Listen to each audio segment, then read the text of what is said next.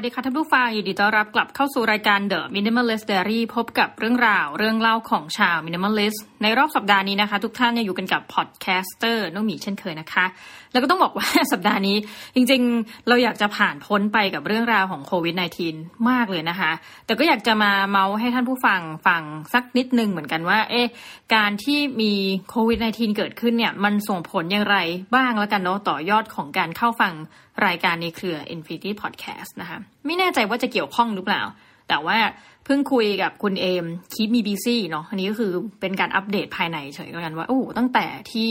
เกิดแบบว่าล็อกดาวน์แล้วก็ไม่เชิงล็อกดาวน์นะ แต่ว่าเหมือนว่ามีการแพร่กระจายของโควิด -19 ในระลอกที่ 3 เนี่ยนะคะ สิ่งที่เราสังเกตก็คือว่าเฮ้ยคนเริ่มฟังพอดแคสต์รายการของเราน้อยลง นะคะน้อยลงอย่างเห็นได้ชัดมาประมาณสักสองสามอาทิตย์แล้วค่ะ ก็อันนี้เป็นการอัปเดตเฉยนะคะแต่ว่าไม่ได้มีนัยสำคัญใดแต่คิดว่าเอ๊ะเป็นเราก็มานั่งนึกถึงตัวเองเหมือนกันค่ะว่าพอเกิดเหตุแบบเนี้ยช่วงที่ผ่านมานะคะปิดเหมือนกับเป็น hot summer night dream นิดนึงนะคะของช่วงสงกรานที่ผ่านมาเนี่ย เราก็นอนอยู่เฉยๆ ส่วนใหญ่นะ แล้วก็ไม่ค่อยได้ทำอะไรมากนะคะก็มีทำงาน อัปเดตสถานการณ์ก็คือว่าเอ้ยมีนักศึกษาติดเชื้อหรือเปล่าหรืออะไรแบบนี้นะคะก็นี่คือทั่วไปแต่ว่าถ้างานที่เหมือนกับได้ทำจริงจังเนี่ยช่วงสงกรานกลายเป็นช่วงที่เหมือนกับเราอยากจะทำงานนะ อันนี้มันเป็นความทุกข์ที่สุดเลย มันไม่เหมือนกับการพักไปเลยเนาะคือมันมีงานที่อยากจะทำนะคะมีงานที่ต้องทำแหละว่าง่ายแต่ว่า ไม่ประสบผลสำเร็จเท่าไหร่นะในช่วงสงกรานที่ผ่านมานี้ก็อาจจะต้องบอกทุกท่านเนาะถ้าเกิดใครบอกโอ้ยพอดแคสต์ของเรานะคะ minimalist diary เนี่ยเป็นการพัฒนาตัวเองอันนี้วงเล็บไม่ค่อยแน่ใจแต่ว่ามาเล่าเหตุการณ์ให้ฟังแต่นะคะก่อนที่จะเกิดสงกรานที่ผ่านมาเนี่ยส่วนตัวก็คือได้ปิดโปรเจกต์วิจัยนะซึ่งเขาบอกว่าเป็นการวิจัยตอนแรกที่เซ็นสัญญาเนี่ยเป็นสัญญาขนาดสั้นก็คือประมาณสักหกเดือนนะเราก็แบบขอเขาขยายเวลานะซึ่งคิดว่า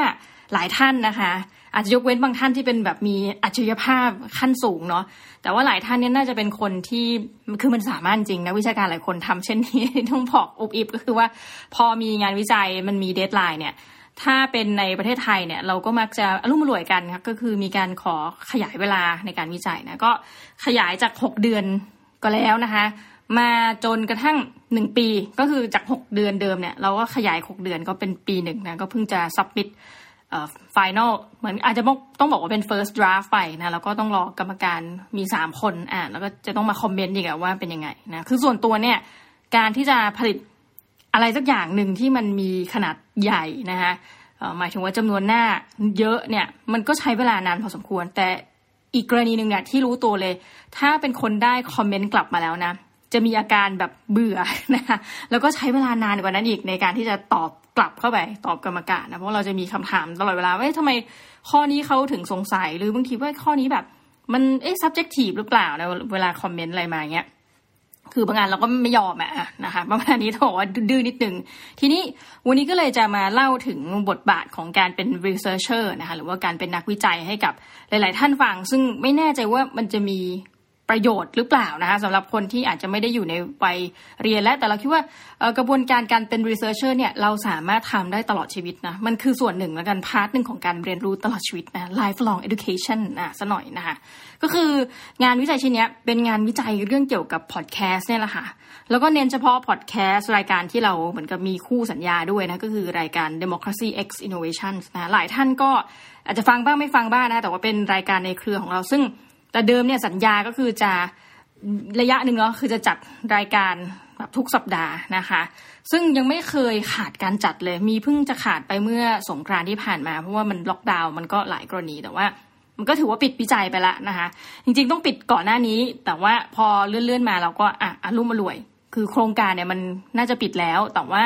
คนที่เขาทำพอดแคสต์กันเนี่ยนะน้องทีมน้องขวัญข้าวนะคะ แล้วก็หลาย ๆ ท่านนะคะ ปุณณวิทย์ และอื่นๆนะก็น่าจะมีความสุขอยู่ว่าทุกสัปดาห์เขาก็จะส่งเทปมาให้เรานะเราก็เป็นหนึ่งในคนที่จัดการส่งต่อนะให้อดีตนักศึกษาเรามาตัดนะใส่จิงเกิลนะพับเลชลงนะไม่ว่าจะเป็นเวอร์ชั่นภาษาไทย หรือว่าภาษาอังกฤษที่เขาจะมาเดือนหนึ่งมาครั้งหนึ่งนะในขณะนี้ ทีนี้เออนอกจากการที่เราทำแบบหลังบ้านในลักษณะเป็นโอเปอเรชั่นให้เขาอะไรอย่างเงี้ยนะคะ เป็นเหมือนกับทำนู่นทำนี่เนี่ย เราก็ยังมีอีกหน้าที่หนึ่งก็คือทำการเก็บข้อมูลนะแล้วก็นำมาวิเคราะห์ ที่นี้ก็จะไม่ได้แค่เก็บข้อมูลรายการ Democracy X Innovations อย่างเดียวค่ะ ก็จะต้องเก็บข้อมูลเปรียบเทียบกรณีรายการอื่น ทีนี้เราก็คือเล่นใหญ่มากนะคะต้องบอกว่างานวิจัยชิ้นนี้แพลนของมันก็คือว่ามันควรจะเสร็จได้เร็ว แล้วก็ควรจะไม่ต้องทำเคสใหญ่นะแต่ว่าเป็นส่วนตัวเนี่ยเป็นคนชอบทำอะไรก็คือเป็นแบบเชิง comparative นะก็คือเชิงเปรียบเทียบ ไหนๆเราก็ทำพอดแคสต์แล้วนะคะเราก็ต้องใช้คำนี้นะ หากินกับมันซะเลยนะก็ทำวิจัยเรื่องพอดแคสต์ไปเลยนี่แหละ จะได้ได้งานด้วยนะคะแล้วก็ได้ทำพอดแคสต์ต่อไปอย่างต่อเนื่องเนาะปรากฏว่าเราก็เปรียบเทียบกรณีของสหราชอาณาจักรนะคะเปรียบเทียบกับสหรัฐอเมริกา แล้วก็มาเปรียบเทียบกับกรณีของประเทศไทย ดังนั้นสเกลที่แต่เดิมเนี่ยเราคิดว่าตอนแรกที่จะจรด แป้นพิมพ์เนี่ยนะคะคือมัน deadline ละ แล้วเราก็เป็นคนอย่างนี้นะแบบ lastminute.com นะ มันจะมีเว็บไซต์หนึ่งของอังกฤษที่แบบว่าชื่อ lastminute.com นี่แหละ คือเหมือนถ้าจะไปเที่ยวไม่รู้ไปเที่ยวไหน เฮ้ย นาทีสุดท้ายแล้วมันจะมีตั๋วลดราคา มีนู่นมีนี่ เข้าเว็บนี้เลยนะคะ lastminute.com อันนี้ไม่ได้ค่าโฆษณาเมาเฉย เราก็จะนึกถึงประโยคนี้ว่าแบบ เอ้ยไอ้คำว่า lastminute.com เนี่ย เราก็จะบอกตัวเองว่า เอ้ย เราเป็นคนแบบนั้นนะ ก็ทุกครั้งที่เขาแบบเตือนมา เพราะว่าเราทำงานอะไรเงี้ยเนาะ มันก็ คือเหมือนกับ lost track of time บอกอาจารย์คะนี่ต้องมีคนเตือน จะได้ถึงเวลาส่งอัปเดตงานวิจัย เราก็จะกรีดทีหนึ่งตื่นเตือนทีกรีดทีนะคะเราก็แบบนั่งรีบๆพิมพ์ จากเดิมเนี่ยเราก็คิดว่าเออน่าจะเขียนสักประมาณเจ็ดแปดสิบหน้า เอาแบบเอาแบบไม่น่าเกลียดนะก็ส่งส่งไปอันนี้นี่พูดเลยพูดเลยหมายความว่าถามว่าเอ๊ะตั้งใจทํำไหมนะคะคือส่วนตัวเนี่ยก็ตั้งใจทำแต่เราไม่คิดว่าแหมพูดยี้ดูแบบเขาเรียกว่าอะไรนะ โมมากบอกตั้งใจทำก็คือ ก็จะทำให้เสร็จนั่นแหละนะไหนๆก็คือรับงานวิจัยมาแล้ว แต่ว่าเราก็ไม่คิดว่ามันจะลากยาวนะคะแต่ปรากฏว่าโครงการที่เขียนนี่คือแบบใหญ่โตมโหรีมากนะคะสุดท้ายเราก็ใช้เวลาแล้วก็สับมิดแบบ last minute com จริง ๆ นะคะจำนวนหน้าเนี่ยประมาณ 300 กว่าหน้า ตอนที่ส่งไปขึ้นอยู่กับว่าคอมเครื่องไหนนะปรากฏว่าคอมที่ทำงานเนี่ยมันสองร้อยหกสิบหน้า ซึ่งเราก็แบบอุ้ยทำไมมันมันน่าจะเยอะกว่านี้นะด้วยความแบบเขียนเหนื่อยมากแต่ว่า พอไปคอมเครื่องที่บ้านในประมาณสามร้อยสิบกว่าหน้าอะไรเงี้ยนะคะก็เราก็ตีต่างแบบเอาเป็นผลประโยชน์ตัวเองสามร้อยกว่าหน้า ทีนี้ประเด็นก็คือว่าในสามร้อยกว่าหน้า เราก็มานั่งดูว่าจริง ๆ แล้วเนี่ยนะคนที่บอกว่ามีแทสขนาดใหญ่คือเรามีงานชิ้นใหญ่ที่เราต้องทำเนี่ยเราก็ผัดวันประกันพุ่งมาตลอดนี่ก็คือเป็นคนลักษณะนี้อยู่แล้วนะคะ ทำอย่างไรที่จะให้เสร็จเร็วกับงานที่ดินพ่อขางหมูนะคะ อันนี้ก็อาจจะไม่ได้เป็น tips and trick นะคะคือไม่แนะนำให้ใครทำแต่ว่าจะเล่าให้ฟังนะคือส่วนตัวก็รู้สึกว่าต้องสู้ตายนะคะ แบบอันเนี้ยมันมีอย่างหนึ่งก็คือว่างานวิจัยชิ้นนี้มันมีเงินเนาะเงินค่าวิจัย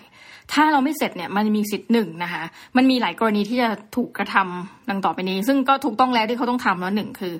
มีการถูกปรับนะคะคือสมมติเอ่อและเซว่าเงินแสนหนึ่งก็จะถูกหักไปอ่าส่งช้ากี่วันอ่ากี่เดือนถูกหักไปนะอาจจะจนสุดท้ายเนี่ยคุณก็ไม่เหลือเงินเลยค่าวิจัยนะถูกปรับอ่า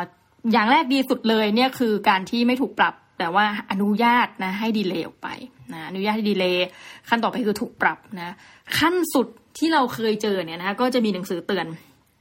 ปรับก็ปรับแล้วนะ ไม่ตอบไม่โต้เตือน และ มีการฟ้องร้องได้นะ เพราะมันก็อยู่ในสัญญาเหมือนกันว่าอา้าวถ้ายังไงไม่ตอบเนี่ยก็เหมือนกับติดต่อไม่ได้นักวิจัยตายหายไปอย่างเงี้ยเอ่อถ้าตายนี่ไม่เป็นไรแต่ว่าถ้าหายไปแล้วแบบจงใจไม่ตอบเนี่ย ก็สามารถตำเรื่องขึ้นฟ้องได้นะคะหรือว่าจะเป็นการตกลงกันนอกรอบว่าโอเค คุณไม่ทำวิจัยในเวลาที่นั่นแล้วเราก็ไม่ต้องการงานวิจัยคุณหนึ่งล้วดังนั้นก็คือถ้าจะ นะคะไม่อยากให้ไปถึงโรงถึงศาลเนี่ยก็คืนเงินวิจัยทั้งหมดนะคะคือส่วนตัวเนี่ยมีความถูกหลอกล่อด้วยประเด็นนี้ว่าไม่อยากที่จะเสียชื่อ เพราะว่าถ้าเกิดเราการยืดเวลานี่ก็แย่แล้วนะส่วนตัวนะแต่ว่าถ้าที่สุดแล้วเนี่ยโดนแบบเออมีมันมีหลายโมเมนต์มากที่อยากจะแบบว่า เออคืนคืนเงินได้ไหมอะไรเงี้ยแต่ก็ต้องขอบคุณมากนะคะ พี่กระต่ายเนี่ยเป็นคนฉุดรังความคิดนี้ไว้ หนึ่งในผู้จัดรายการของเราในแบบมาสักแทรกแซมๆนะในในหลายตอนของวอซับเชียงใหม่ก็ได้พี่กระต่ายก็บอกอย่านะเพราะมันจะเสียชื่อมาก แล้วหลังจากเนี้ย ก็จะไม่มีองค์กรนี้เขาจะแบบติดตราแบรนด์เราไปตลอดชั่วชีวิตของงานการทำงานเรา คือมันอาจจะมีจริงหรือไม่มีจริงนะแต่ก็แน่นอน เพราะว่าคนที่เราเซ็นสัญญาคนที่รับรู้เรื่องเนี่ย อย่างมากคือมันน้อยสุดเนี่ยก็จะมีอะ เหมือนกับผู้อำนวยการระดับผู้อำนวยการระดับเจ้าหน้าที่นะซึ่งจริง ๆ ถ้าแบบเราไม่ส่งงานหนึ่งครั้งเนี่ยเราก็ส่วนตัวนะ ไม่มีหน้าที่จะไปขอทุนเขาอีกแล้วนะคะก็เลยอะโอเคณช่วงเวลาที่เหลืออยู่ตอนแรกคิดว่าเจ็ดสิบแปดสิบนาโอ้ยรอดแน่นอน ปรากฏกว่าจะเสร็จจริงนะคะ เพราะว่าเออสุดท้ายแล้วเนี่ยสิ่งที่เราเขียนเอาไว้ในงานวิจัยเนี่ย มันกลับไปเหมือนกับมัดตัวเอง นี่มัดตัวเองจริงคือเหมือนกับครอบคลุมตัวเองว่า เอ้ยยูจะต้องทำให้ครอบคลุมนะคะเปลี่ยนวัตถุประสงค์งานไม่ได้เพราะอยู่ในสัญญาเลยลากยาวมา ก็เลยมานั่งนับว่าจริง ๆ แล้วงานอตีซะว่าสามร้อยยี่สิบหน้านะคะโดยประมาณมันน้อยกว่านี้หน่อย 320 หน้าเนี่ย เราใช้เวลาจริงๆอะในการทำงานแบบเร่งด่วน fast and furious เนี่ย ใช้เวลากี่วันนะคะ แล้วเราได้บทเรียนอะไรจากกรณีนี้บ้างนะคะ แล้วก็เป็นงานวิจัยเดี่ยวนะ ก็คือทำคนเดียว หมายความว่าไม่มีผู้วิจัยร่วม ปรากฏว่าจาก 320 หน้าเราใช้เวลาจริง25 วันเท่านั้นนะแต่ 25 วันเนี่ยลากมาประมาณ 1 ปีนะกว่าจะส่งงานวิจัยชิ้นจริง ๆ ทั้งที่จริงๆอะทำได้ภายใน 25 วันนะนี่ก็ต้องบ่นตัวเองไปมาอีกทีหนึ่งถามว่าทำไมจึงเป็นเช่นนั้นนะคนเราเนี่ยไปอ่านงานชิ้นหนึ่งมานะของ Inc นะ INC มีจุดด้วย Inc บอกอันหนึ่งก็คือว่า เคยสังเกตไหมว่าทำไมเราถึงใช้เวลาในการทำงานนานนะคะ มันมีประเด็นหนึ่งที่เขาพูดแล้วน่าสนใจเขาบอกว่า หลายคนจะไม่ยอมเริ่มทำงาน แล้วคิดว่าสิ่งที่สำคัญคือต้อง research ก่อนอันนี้สำคัญมากเลย หลายคนคิดว่าต้อง research researchค้นคว้าหาดาวไปเรื่อย ๆ นะคะวิจัยวิจัยแบบว่าอ่านอ่าน คือต้องคิดว่าอ่านเท่าไหร่ก็แบบมันรู้สึกยังไม่พอสักที ทำไปทำไปอุ้ยวิจัยแบบ อยากจะทำงานเรื่องนี้อันนี้พูดกับทุกท่านละกันที่ไม่ได้อยู่ในวงการแบบต้องเป็นนักวิจัยนักวิจัยอะไรเงี้ยคือท่านจะเขียน paper เขียนอะไรก็ตาม แต่ในการทำงานของท่านน่ะหลายคนแบบไม่ sure อะ คือต้องแบบหาค้นหาต้อง research ว่าบริษัทตรงข้ามเขาเขียนยังไง มันมี patternคือสุดท้ายไอ้ความไม่มั่นใจเนี่ยค่ะ มันจะมาดีเลย์งานของเราดังนั้นข้อแนะนำก็คือ don't give a damn นะคะ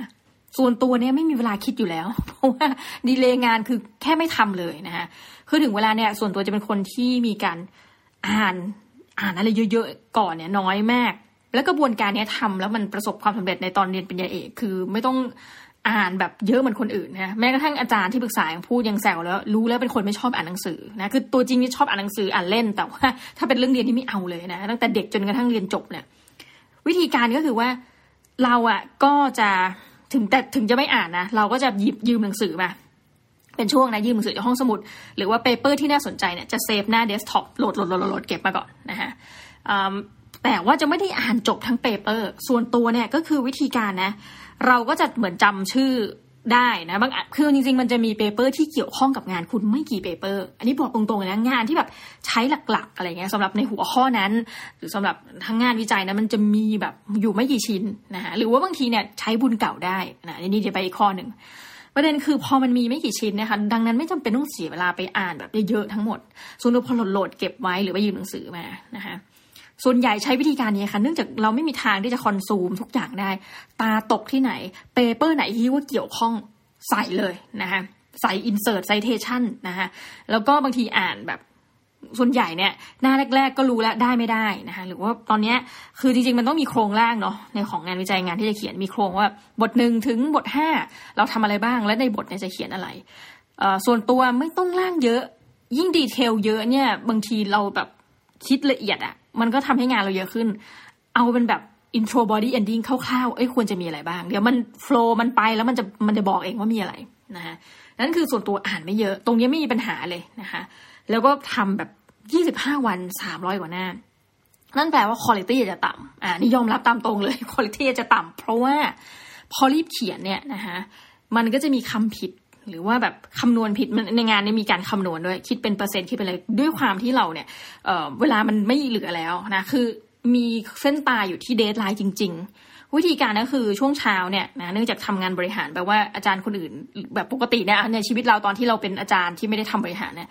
เราก็จะไม่ได้มาที่ทำงานแบบตรงเวลาแปดโมงครึ่งแบบสี่โมงเย็นอะไรเงี้ยถึงทุกครั้งนะเพราะถ้ามันไม่มีวิจัยไม่มีประชุมไม่มีอื่นๆเนี่ยเราก็จะแบบเป็นเรื่องของเราไม่มีสอนเนี่ย นะก็ถือว่า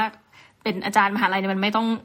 มีหลายที่นะที่ต้องเซ็นชื่อแต่ของของที่ที่ทำเนี่ยไม่ต้องเซ็นนะคะก็สามารถ work from home ก็ได้นะตั้งแต่ก่อนโควิด ดังนั้น เราเชื่อว่าหลายคนอาจารย์เขาก็อาจจะไม่ได้ต้องปรับตัวมากนะคะเพราะว่าถ้าคุณไม่ได้ทำบริหารเนี่ยมันจะไม่ยุ่ง ทีนี้พอทำบริหารเนี่ยช่วงนั้นก็คือแบบมูดและโทนจะสวิงมากแปดโมงครึ่งนะคะไม่ว่าจะนอนกี่โมง ช่วงประมาณแปดโมงครึ่งต้องตื่นละนะก็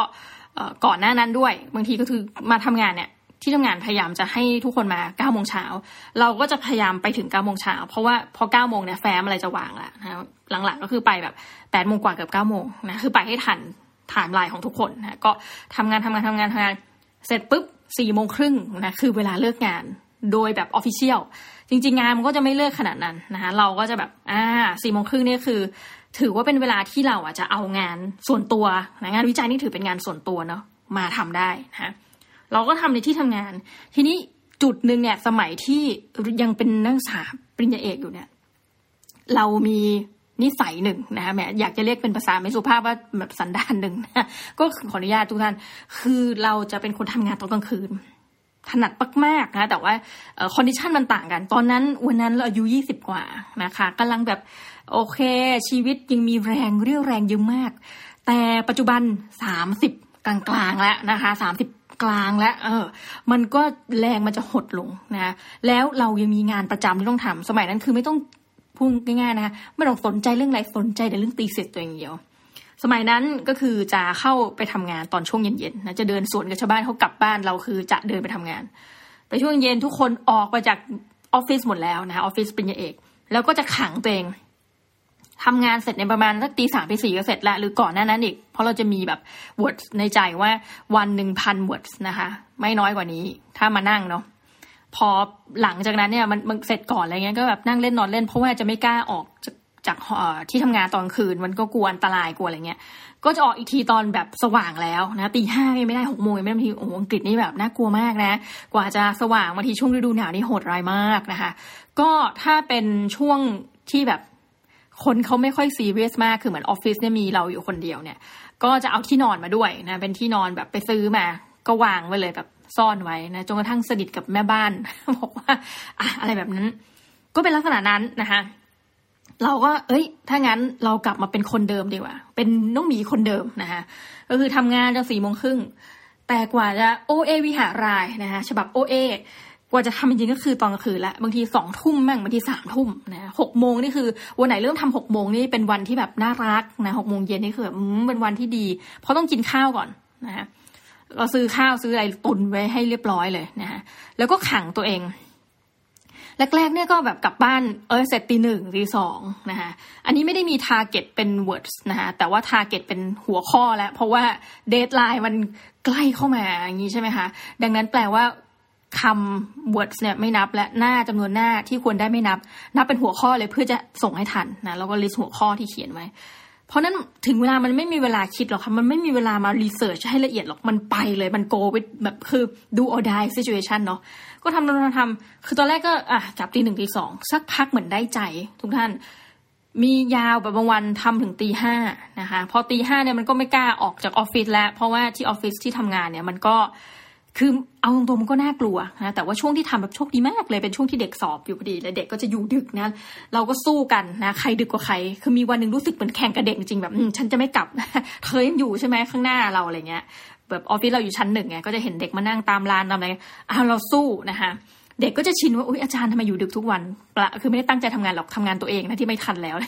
ก็สุดๆเลยเนี่ยมาเขาเรียกว่า ล่าสุดละกันที่ทำสถิติของตัวเอง เคยกลับดึกสุดตีสามกว่าแล้วตอนนั้นมีนักศึกษาอยู่เป็นเพื่อนด้วยนะทำแบบตัดพวกตัดต่อหนังพวกอะไรเงี้ย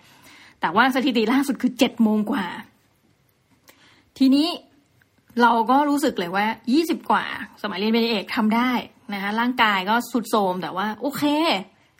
จบได้เพราะทำแบบนี้ ยังเถียงกับที่ปรึกษาเลยแบบยูคือที่ปรึกษาบอกว่าเราต้องทำงานตามเวลาคนมนุษย์ทั่วไป แล้วบอกเนี่ยเขาฉันเป็นเคสเดียวแล้วกันที่ฉันจะเถียงอยู่ว่าไม่ใช่นะเพราะฉันทำงานกลางคืนแล้วมันได้ผลจริง ๆ นะนงเล็บ แต่ตอนนี้พอทำงานด้วยแล้วทำงานดึกๆนะคะช่วงเช้ามาเนี่ย มันจะมียังไม่เท่าไหร่ เหมือนอีกวันหนึ่งต่อให้กลับดึกขนาดนี้นะอีกวันนี้ต้องมาทำงานให้ทันปรากฏช่วงบ่ายมูดดี้มากทุกท่านบางทีประชุมเนี่ยแบบน้ำลายยืดเลย นั่งแบบเออพูดอะไรกัน แล้วก็ใครที่แบบมาถามคำถามจริงๆเขาต้องมาถามเรานะเพราะเราทำบริหารเนี่ยอาจารย์ค่นี้ คือหน้าเราจะชักสีหน้าน่าจะหงุดหงิดนะ แต่ก็พยายามจะไม่เหวี่ยงทุกคนนะอันนี้คิดว่าไม่ได้เหวี่ยงนะ แต่ว่าหน้าจะแบบฮะอะไรแบบอะไรเงี้ยเสียงอาจจะนิดนึงแต่ว่าไม่ยืนยันว่าไม่ได้เหวี่ยงใครแบบปี๊ดนะคะ ก็แบบว่ารู้เลยว่าการนอนน้อยมีผลต่อประสิทธิภาพในการทำงานมาก แล้วก็มันก็รู้สึกไม่ดีนะคะแต่ว่าทำไงได้ต้องไป ก็อดทนทุกท่านอดทนอดทนจนกระทั่งอะวันที่ submit เนี่ย เอาละเราก็มาดูแล้วว่าอะไรที่เราควรจะทำเองและอะไรที่เราไม่ควรจะทำเอง คือตอนแรกเนี่ยเราก็จะทำเองทุกสิ่งทุกอย่างนะร้อยเปอร์เซ็นแต่ดูทรงโอ้ยไม่ไหวนะทำเองส่งไม่ทันแน่เพราะ deadline มา เราก็เลยมากระจายงานนะคะก็ให้อดีตนักศึกษาท่านหนึ่งทำสารบัญให้หน่อย ไม่ไหวแล้วทำสารบัญทำอะไรเงี้ยนะคะเสร็จออีกท่านหนึ่งก็คือเป็นเหมือนกับน้องเจ้าหน้าที่รับงานนอกอ่าบอกน้องว่างไหม คืออันนี้จนกระทั่งซับมิดอะไรแบบตรวจคำผิดให้พี่หน่อยนะคะเพราะพิมพ์เร็ว น้องก็บอกเลยว่าเอ้ยแรกๆก็ไม่ผิดเยอะอาจารย์หลังๆนี่ผิดโอ้เริ่มเริ่มเห็นแล้วเขียนผิดหลายคำนะสงสัยเพราะว่าอาจารย์เนี่ยคือเขาก็รู้ว่าเราน่าจะทำงานดึกอะค่ะมันรู้เลยว่าดึก มีบางอันแบบลืมใส่ตารางเขียนเขียนตารางลืมใส่อะเราก็จะเห็นนะคะก็เรียนรู้ว่างานทั้งหมดนะคะเอาซอร์ได้เอาซอร์ด่วนนะอันนี้ต้องไม่ผิดกับเอติกส์นะไม่ผิดกับจริยธรรม เราก็ถือว่าไอ้ตรงนี้มันไม่ผิดอยู่แล้ว ทำสารบัญทำอะไรให้หน่อยนะคะอันนี้ตรวจคำผิดให้หน่อย ก็คือแบบมีสี่ลูกตาห้าหกลูกตาเนี่ยดีกว่า เราก็ส่งไปนะก็ทุกทุกคนก็จะได้ค่าจ้างตอบแทนนะอย่างอดีตนักศึกษาเนี่ยเราก็จะให้เป็นรายเดือนอยู่แล้วนะก็ถือว่าวงเล็บเหมารวมเข้าไป อย่างน้องเนี่ยเราก็ให้ค่าตรวจสามพันบาทนะ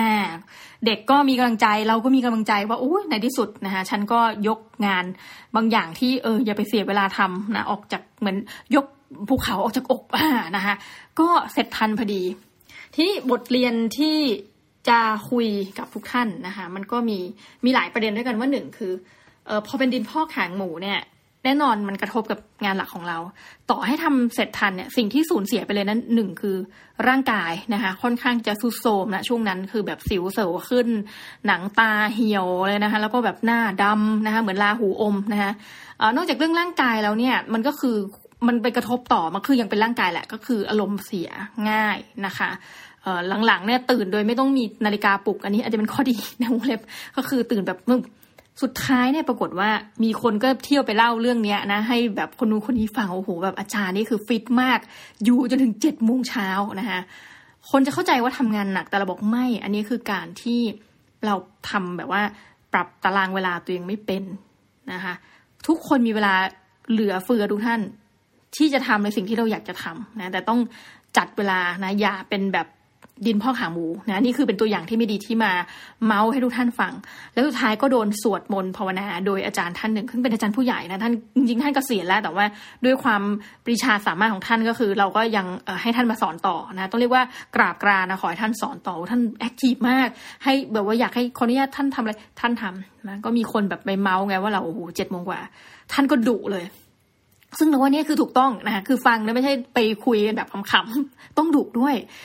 ท่านดุคนเราเนี่ยต้องรู้จักเวลาเวลาทำอะไรกันนักหนา อะเหมือนกับ ท่านดุว่าหนึ่งจัดสรรเวลาไม่เป็นสองคือเรื่องสุขภาพ งานก็คือต้องให้รู้ว่าทำให้พอนะคะเล่นก็ส่วนเล่น งานก็ส่วนงานอ่าแล้วก็พักให้เป็นนะคะเราก็แบบเออเนี้ยก็จะมาสอนลูกหลานเราต่อ ก็ต้องขอบคุณท่านมากที่พอท่านพูดแล้วเราก็รู้สึกว่า เอ้ย สุขภาพเราแย่จริงทุกท่าน แต่ว่าเอองานเสร็จไหมมันเสร็จทันนะคะซึ่งไม่แนะนำให้ใครหลายคนทำเช่นนี้เนาะดังนั้นก็คือว่าถ้าเกิดอันนี้อยากให้เป็นเคสกรณีศึกษากรณีตัวอย่างว่าพอมันสามสิบกว่าเนี่ย จะมาทำไอ้เหมือนยี่สิบกว่าแล้วมันไม่สนุกแล้ว มันโทมกว่ามากนะแล้วก็อ้วนด้วย คือพอตอนล็อกขังแบบล็อกดาวน์เองเนี่ยหนึ่งกลัวจะเป็นโรคกระเพาะปัสสาวะอักเสบไม่กล้าไปเข้าห้องน้ำข้างนอกนะมันไม่มีห้องน้ำข้างในคือเราต้องล็อกตัวเอง กลัวยามกลัวแบบมีอาการแบบกลัวคือมันอันตรายไงออกไปตอนกลางคืนอะไรเงี้ยอาคารมันเป็นลักษณะอาคารเปิดนะแบบถ้าเป็นเมืองนอกเนี่ยอาจจะรู้สึกปลอดภัยกว่านี้นิดนึงอันนี้เป็นอาคารเปิดใครจะเข้าออกก็ได้ แล้วก็แค่แบบเหมือนล็อกออฟฟิศตรงเราเท่านั้นเอง นะเพราะมันอันตรายอะไรเงี้ยก็เลยรู้สึกอืมจริง ๆ ทุกท่าน อันนี้อันนี้พูดรอบที่ห้าสิบแปดว่า เป็นตัวอย่างที่ไม่ดีนะอย่าเรียนแบบเพราะอายุเยอะขึ้นอ้วนนะคะ ก็คือพอล็อกตัวเองเนี่ยไม่กล้าเข้าห้องน้ำก็กินนะซื้อของจากเซเว่นมาตุนเพราะเซเว่นมีเวลาปิดนะเซเว่นในมหาลัยเนาะก็กินแบบซื้อมาเยอะๆแล้วก็กินกินกินนะก็คือสุขภาพก็ไม่ดีแล้วก็กินอาหารที่แบบไม่โอเค เพราะว่าอย่างพวกอาหาร frozen เนี่ย กินได้ from time to time นะแต่กรุณาอย่ากินบ่อย เพราะมันก็จะมีสารที่แบบเวลาคุณอ่านฉลากของมันนะถ้าอะไรที่คุณแปลไม่ออกเขาบอกให้เดาไว้ก่อนมันเป็นสารที่ไม่ดีต่อสุขภาพนะเอ็นโซเดียมไซยาอะดนูนี่นั่นอะไรเงี้ยให้เดาไว้ก่อนนะก็วันนี้ถือว่าเป็นบทเรียนที่มาแชร์ทุกท่านฟังนะครับโอ้โหเป็นชีวิตของ อันนี้คือบทบาทของการวิจัยอย่างเดียวจริงๆนะคะไม่ได้เป็นบทบาทการสอนว่าเนี่ยพอแต่ส่งเสร็จแล้วล่วงมากสามร้อยกว่าหน้านะแต่ว่า ปีนี้ก็ยังจะมีอีกสองโปรเจกต์ต่อไปนะ ซึ่งเราก็พยายามไม่ใช่คำนี้ พยายามที่จะไม่ทำพฤติกรรมเช่นนี้นะคะ หลายท่านไม่ได้ฟังสตาร์ทยับ เราก็ขอมาเมาส์พอดีเอาเรื่องนี้นิดนึงไปเล่าให้สตาร์ทยับ เราก็แบบอยู่ดีๆนะ ช่วงนี้อยากจะเขียนงานเยอะเพราะกลัวจะไม่ทันก็คือไม่อยากที่จะแบบ เป็นดินพอกหางหมูแล้ว ปรากฏเราก็ไปดูว่าคนที่เขาเขียนเก่งๆ เขียนเยอะๆ เขียนหนังสือเล่มหนาๆ อย่างเช่น Stephen King นะคะเขาทำอย่างไร นี่ก็เป็นเกร็ดฝากมานิดหนึ่งสำหรับท่านที่ยังไม่ได้ฟังสตาร์ทยับเนาะหนึ่งคือ Stephen King เนี่ยจะต้องนะคะเขียนเริ่มต้นเขียนทุกวันยกเว้นวันคริสต์มาสกับวันเกิดนะหรือแบบ special occasion จริง ๆ เนี่ยนะตอบแทนแบบสตีเฟนคิงให้ ก็คือเขียนทุกวันว่าง่ายๆนะคะพูดพูดไปเลยนี้แล้วกัน เริ่มเขียนเนี่ยแปดโมงในช่วงแปดโมงถึงแปดโมงครึ่งอาจจะแปดโมงสิบห้าแปดโมงครึ่งนะเริ่มเขียนตอนเช้าเนาะแล้วโต๊ะเนี่ยเขาต้องมีจัดนะวางของนี่นี่นี่เออลักษณะก็มีการจัดโต๊ะอะไรไว้เรียบร้อยก่อน ต้องนั่งที่เดิมนะคือคนเราเหมือนติดที่นะคะนั่งที่เดิม โต๊ะเดิม เขียนแล้วก็การจัดโต๊ะเป็นลักษณะเดิม เขียนไปเขาจะมีทาร์เก็ตว่าหกประมาณหกหน้าหกหน้าหรือสองพัน words นะคะ สองพันคำสองพันคำนี้พอเขียนเสร็จปุ๊บ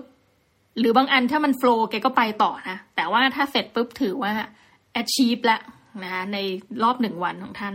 แล้วก็คิดดูสิว่าเขียนตั้งแต่อายุยี่สิบกว่าที่ publish เอาไปว่าเรื่องแรกที่มันดังและปังอะหนึ่งเก้าเจ็ดสี่นะคะ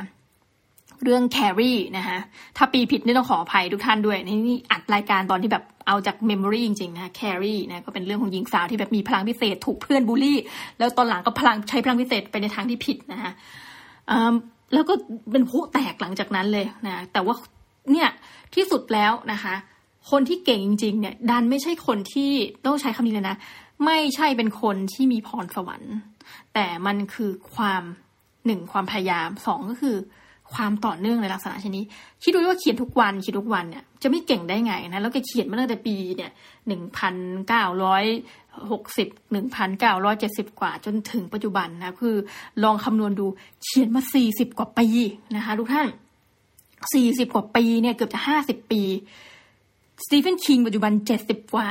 แล้วก็มีคนแบบชอบไป Google ถามคือเราเองแหละในวงเล็บยังเขียนอยู่ไหม ออกมาอีกแล้วนะเล่มล่าสุดคือ ผลงานปี 2021 เนี่ยมาจ่อรอ รู้สึกจะเล่มถัดไปเนี่ยจะออก August เราแบบ โอ้โห พี่ Stephen โอปปา King นะคะ ต้องขออภัยแซวเล่นนะครับเก่งอะไรเบอร์นี้ แต่ที่สุดแล้วหลักการธรรมดาสามัญมากเขียนทุกวันนะคะ หลังจากนี้เราก็จะพยายามบอกทุกท่านแล้วกันว่า ถ้าเราทำได้เป็นแบบสตีเฟนคิงเราจะมาเล่าทุกท่านฟังว่า เอ้ย ทดลองทดลองใช้ชีวิตเป็นคนอื่นนะคะในรอบอาจจะเจ็ดวันเดือนหนึ่งอะไรเงี้ยแล้วเป็นยังไงบ้างนะเหมือนแบบ how to แล้วก็เอาจริงไปอยู่ในการทดลองนั้นนะเป็น researcher อีกแบบหนึ่งสำหรับนี้ก็ถือว่าเป็นบทเรียนชีวิตนะแล้วก็มาฝากเมาส์กับทุกท่านก็หวังว่าจะติดตามรายการไปนะคะแบบพิธีกรใจหายแป้วเลยนะคะ ว่าอุ๊ย หลังสงกรานจะมีคนมาฟังเราไหมเนี่ยนะคะเช้านี้ก็ขอลาทุกท่านไปก่อนแล้วก็กลับมาพบกันใหม่นะคะ สวัสดีค่ะ